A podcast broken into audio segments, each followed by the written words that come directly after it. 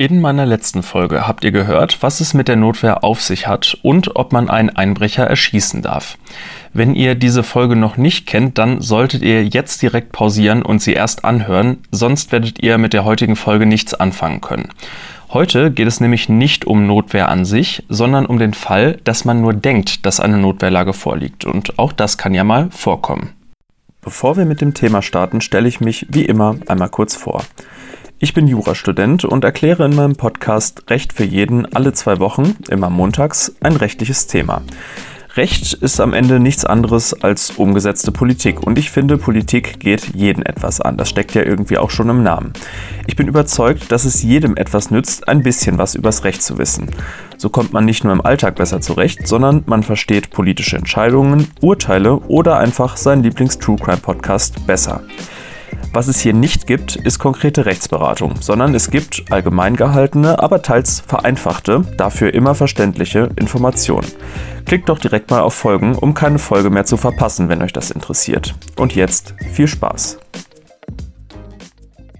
Ihr erinnert euch sicher vom letzten Mal. Die erste Voraussetzung, um Notwehr üben zu können, ist eine Notwehrlage, also ein gegenwärtiger rechtswidriger Angriff. Die weiteren Voraussetzungen spielen heute nur eine untergeordnete Rolle. Jetzt stellt euch vor, ihr lauft nichts Böses ahnt an einem schönen Sommertag durch einen schönen Park mit vielen Bäumen und euch passiert wahlweise eine der folgenden Sachen. Erstens. Ihr lauft in einem eher abgeschiedenen Teil des Parkes und seht um euch herum keine Menschen. Nur relativ weit entfernt von vorne nähert sich ein recht muskulöser und angetrunken wirkender Jugendlicher, der leicht schwankt und eine Flasche Wodka in der Hand hält. Innerlich regt ihr euch furchtbar über die verdorbene Jugend auf und fühlt euch überlegen, weil ihr im Park, seit ihr erwachsen seid, nur noch literweise Bier trinkt und keinen harten Alk mehr. Euer überlegenes Grinsen erstarrt jetzt aber zu einer Fratze des Grauens, als der sich doch rasch genähert habende Jugendliche mit erhobener Wodkaflasche, Igitt, auch noch Fürst Uranov, der Geringverdiener, auf euch zustürmt und brüllt. Auf dich habe ich gewartet, du Hurensohn. Er hält die Flasche wie eine Keule in der Hand und ihr kennt diesen Jugendlichen nicht, wisst aber auch nicht, wen zum Teufel er in diesem verlassenen Park noch meinen sollte, und jetzt fürchtet ihr um euer Leben. Was macht ihr? ob er an eurem Gesicht abgelesen hat, dass ihr ihn für seinen ranzigen Alkohol verspottet habt, weil ihr euch ja jetzt endlich sogar Markenbier leisten könnt. Alternativsituation. Ihr lauft durch besagten Park und hört aus einem Gebüsch einen entsetzten Schrei. Nein, bitte, tun Sie mir nicht weh, Sie Wüstling. Äh, ja, meine Fantasiegeschichte spielt jetzt übrigens spontan in den 60ern, sorry, ich mag das Wort einfach.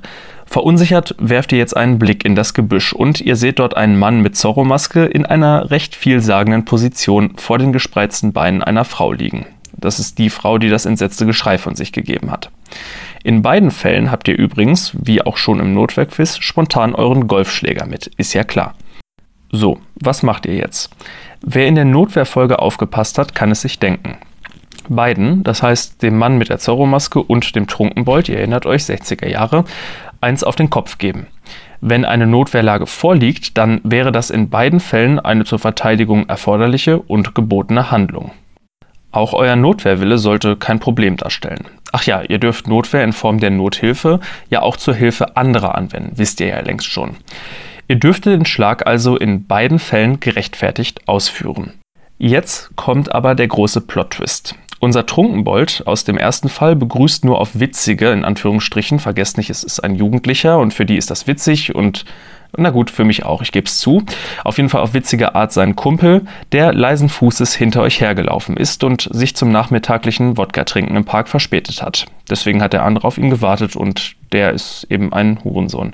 Jugendlicher halt ähm, ja, euch will der Jugendliche überhaupt nichts tun. Selbst wenn er euer hämisches Grinsen angesichts der Fürst Uranov-Flasche richtig gedeutet hat, er hält sich eh für was Besseres und da ihr dem Jugendlichen ja seinen Spaß nicht gegönnt habt, ist er das auch. Der Mann mit der Zorro-Maske und die von ihm penetrierte Frau leben gerade nur ihren Vergewaltigungsfetisch aus und haben nicht bedacht, dass man das Geschrei auch falsch verstehen kann. Es besteht in beiden Fällen also kein Angriff und damit keine Notwehrlage. Ihr könnt überhaupt keine Notwehr üben und dürft dementsprechend aus diesem Grund auch nicht zuschlagen. Wie geht man jetzt mit einer solchen Situation um? Angenommen, ihr habt schon zugeschlagen. Kommt ihr jetzt in den Knast oder angenommen, ihr vermöbelt gerade jetzt den Trunkenbold oder den Wüstling? Dürfen die sich dann wehren? Angenommen, ihr kommt mal wirklich in so eine Situation, müsst ihr das nächste Mal dann wie im Film Klick auf Pause drücken und den mutmaßlichen Vergewaltiger erstmal antippen, fragen, ob er gerade am Vergewaltigen ist oder ob das alles nur Spaß ist. Fragen über Fragen. Also mal los. Erste Frage. Kommt ihr in den Knast oder anders gesagt, dürft ihr das? Ihr habt es euch sicher schon gedacht, kommt auf den Einzelfall an. Ihr kennt den Podcast ja schon länger, ist ja irgendwie immer so. Aber mal allgemein. Ihr habt nach so einem Schlag eine gefährliche Körperverletzung begangen. Gerechtfertigt wegen Notwehr ist diese Körperverletzung mangels Notwehrlage nicht. Ihr dachtet aber, es läge eine rechtfertigende Lage, in diesem Fall eine Notwehrlage vor. Man spricht hier auch von Putativnotwehr, also auf Deutsch gedachter Notwehr oder um es allgemeiner zu sagen, weil das ja nicht nur bei Notwehr geht, sondern auch bei anderen Rechtfertigungsgründen von einem sogenannten Erlaubnistatbestandsirrtum.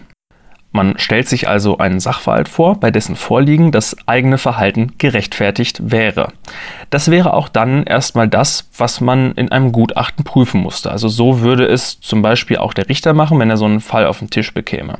Er würde prüfen. Angenommen, der Fantasiesachverhalt, sage ich mal, läge vor. Wäre das Verhalten dann hier gerechtfertigt? Ich würde, wie schon gesagt, in beiden Fällen sagen, ja. Man macht also erstmal die ganz normale Notwehrprüfung, nur eben mit diesem Fantasiesachverhalt. Wie das geht, habe ich in der letzten Folge erzählt. Wenn die Antwort auf die Frage, ob Notwehr vorliegen könnte, Nein ist, dann kommt auch kein Erlaubnistatbestandsirrtum mehr in Frage. Man ist erstmal strafbar. Es kann andere Entschuldigungsgründe geben, aber in der Regel wird man dann eben nicht ungestraft davon kommen.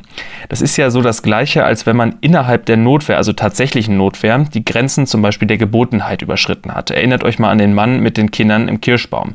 Natürlich wirkt es jetzt nicht privilegierend, wenn man sich zu einem Überfluss den Angriff auch nur vorgestellt hat. Solche Fälle nennt man übrigens auch Putativ-Notwehrexzess, also gedachte Notwehrüberschreitung sozusagen.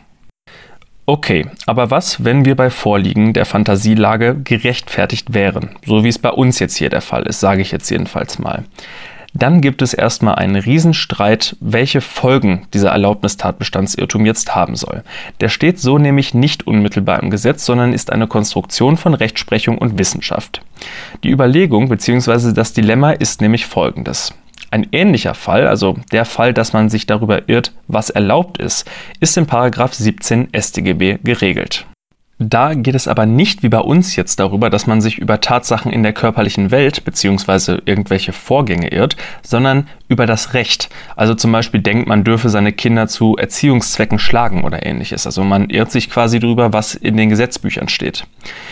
Auch so ein Irrtum kann zur Straflosigkeit, allerdings nicht Rechtfertigung, sondern nur Entschuldigung führen, wenn der Irrtum unvermeidbar war. Das wird aber nur ganz, ganz selten anerkannt. In unserem Fall sind wir aber eigentlich weniger böse als der in 17 StGB gemeinte Täter, denn wir stehen innerlich im Einklang mit unserer Rechtsordnung bzw. den Werten, die wir so als Gesellschaft im StGB quasi verewigt haben. Wir wollen ja gerade nicht unsere eigenen Kinder schlagen, sondern nur vermeintlich unser Leben bzw bzw. unsere Gesundheit gegen einen besoffenen Jugendlichen schützen oder eine Vergewaltigung beenden. Deshalb möchte die herrschende Meinung nicht 17 unmittelbar anwenden, sondern folgt der sogenannten rechtsfolgenverweisenden Schuldtheorie. Es gibt auch andere Möglichkeiten, wie man das auflösen kann, deswegen Riesenstreit, aber ich sage jetzt nur die herrschende Meinung. Diese rechtsfolgenverweisende Schuldtheorie lässt, wie sie schon erahnen lässt in ihrem Namen, die Schuld für den Angriff entfallen, auch wenn der Irrtum vielleicht vermeidbar gewesen wäre. Der Hintergrund dieser Meinung bzw. die Argumente für diese Meinung ist unter anderem, dass Irren in einer gewissen Weise menschlich ist bzw. man Situationen häufig gar nicht schnell genug äh, erfassen kann. Andererseits möchte man den Täter, also den, der vermeintlich Notwehr übt, nicht rechtfertigen, sondern nur seine Schuld entfallen lassen. Warum?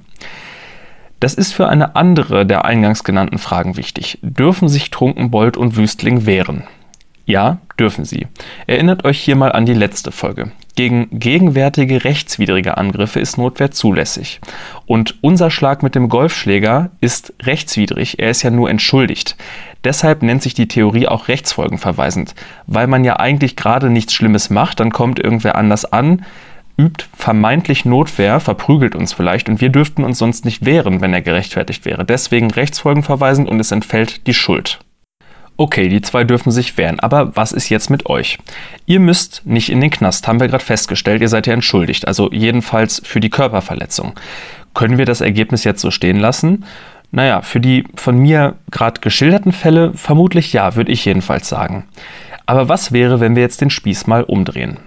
Angenommen, ihr fahrt irgendwo mit dem Fahrrad lang, habt jetzt wegen Corona eine schwarze Maske auf, also Mund-Nasenschutz, und irgendeine schreckhafte Person vor euch denkt jetzt, ihr wollt die ausrauben, habt deswegen die Maske auf und steckt euch spontan mal einen Stock zwischen die Speichen. Ihr fallt hin, brecht euch den Arm. Jetzt wird man vermutlich äh, nochmal nachdenken wollen darüber, ob diese Person wirklich straflos sein darf. Was ist die Lösung? Lösung ist die Fahrlässigkeitsstrafbarkeit. Man kann nämlich immer noch die fahrlässige Körperverletzung bzw. fahrlässige Tötung prüfen, je nachdem, wie es dann halt eben ausgegangen ist. Der Fahrlässigkeitsvorwurf besteht jetzt letztlich darin, dass man sich über das Bestehen der Notwehrlage getäuscht hat. Man muss aber nicht strafbar sein, sondern es geht letztlich darum, ja, ob man dieses Versehen objektiv und subjektiv zu verantworten hat, ob es einem vorwerfbar ist. Das ist also etwas vereinfacht gefragt die Frage, ob man sich irren durfte. Wie gesagt, vielleicht durfte man sich irren, dann ist man nicht strafbar, auch nicht wegen Fahrlässigkeit.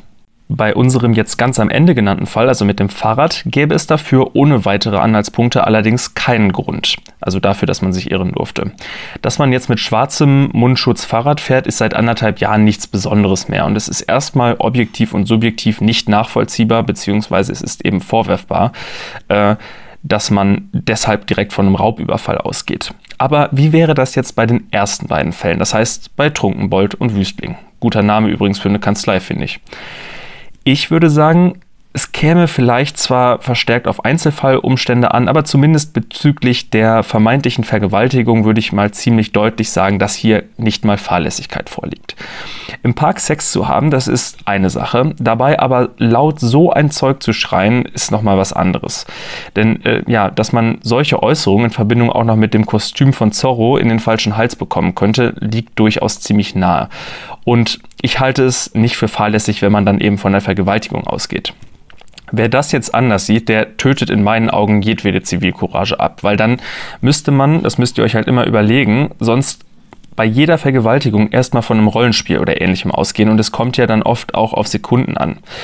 Ach ja, äh, übrigens, wenn das Ganze zum Beispiel an einem Filmset stattgefunden hat, weil ich Rollenspiel gesagt habe, komme ich drauf und dieses Filmset auch als solches erkennbar war, dann ist die Fahrlässigkeit sowas von da. Ja, beim Trunkenbold wird es jetzt ein bisschen schwieriger, aber auch hier finde ich, kann man sagen, dass eine solche Situation durchaus nachvollziehbarerweise wie ein Angriff wirkt. Es vielleicht was anderes, wenn man schon die ganze Zeit von Jugendlichen umgeben ist oder vielleicht einfach auf einem Festival oder hinter einem hat vielleicht wer anders schon was gerufen, ähm, aber man darf halt auch nicht vergessen, wenn man sich in diesem Moment nicht wehrt und es jetzt doch ein Angriff gewesen wäre, dann hat man halt nach einer Sekunde eine Flasche auf dem Kopf und verreckt daran vielleicht. Aber gut, über den letzten Fall oder eher den erstgenannten, also den, den Trunkenbold-Fall, kann man sich sicher etwas mehr streiten. Apropos Streiten. Eure Meinung ist wie immer unterm aktuellen Post auf Instagram gefragt, also schreibt da gerne mal einen Kommentar hin, wie ihr das seht. Fragen sind wie immer auch herzlich willkommen. Zum Schluss fassen wir wie immer mal zusammen. Wenn ihr denkt, dass eine Notwehrlage vorliegt und ihr dann das macht, was ihr hättet machen dürfen, wenn es wirklich eine Notwehrlage gegeben hätte, dann seid ihr für dieses Verhalten entschuldigt. Das bedeutet aber auch, ihr seid nicht gerechtfertigt, das heißt, der andere darf sich gegen euch wehren. Vielleicht seid ihr dann auch wegen fahrlässiger Tatbegehung dran, je nachdem, ob euer Irrtum euch vorwerfbar ist oder nicht.